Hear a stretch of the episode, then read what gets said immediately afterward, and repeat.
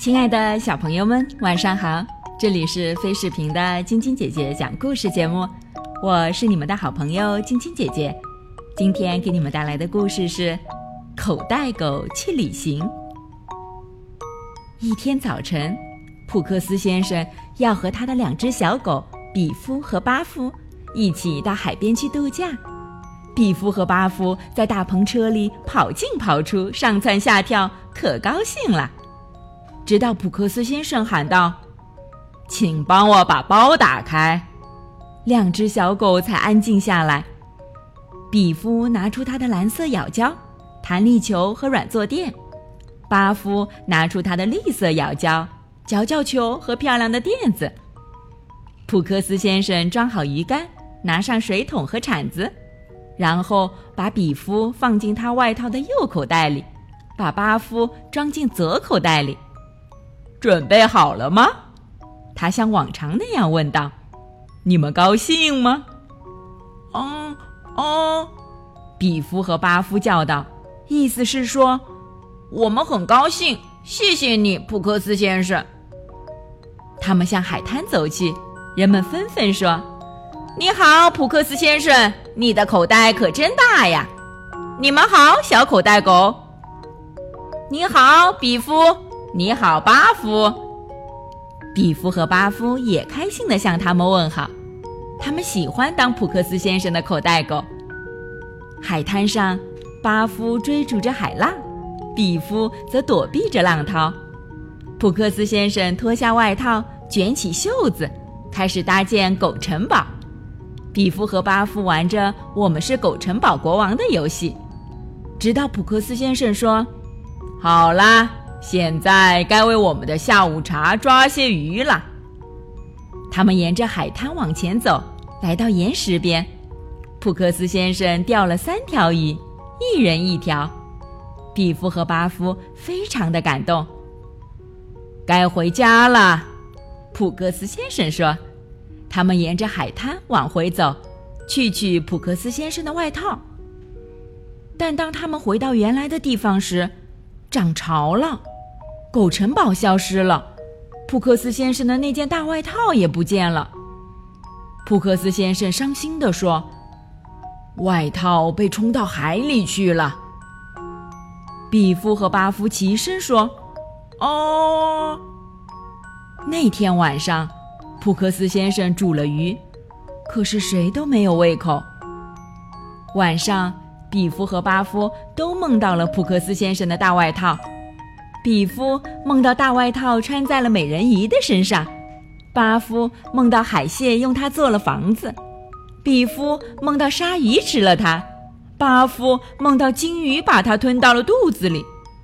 醒来后，他俩都很害怕，也很担心。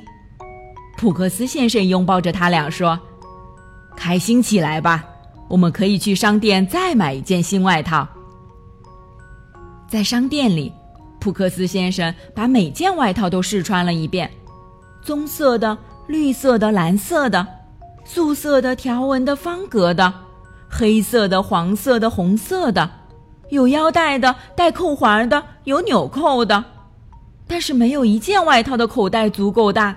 能容下这两只小口袋狗。比夫和巴夫伤心的叫道：“哦！”普克斯先生与比夫和巴夫拖着沉重的脚步，默默的往回走。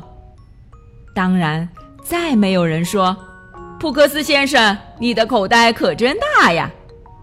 也没有人说：“你好，小口袋狗们。”普克斯先生说。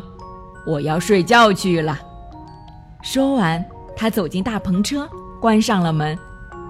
比夫说道：“可怜的普克斯先生，我们也很可怜呀。”巴夫说：“我们再也当不了口袋狗了。”他们一时间沉默不语，听外面传来的大海的咆哮声。突然，比夫站了起来，说道。既然大海能把外套带走，也可以把它送回来，对吧？巴夫也站了起来，说：“我们去找找吧。”两只小狗很快跑到海滩，开始了寻找。他们看到很多人、很多伞、各式各样的毛巾和野餐篮子，可没看见外套。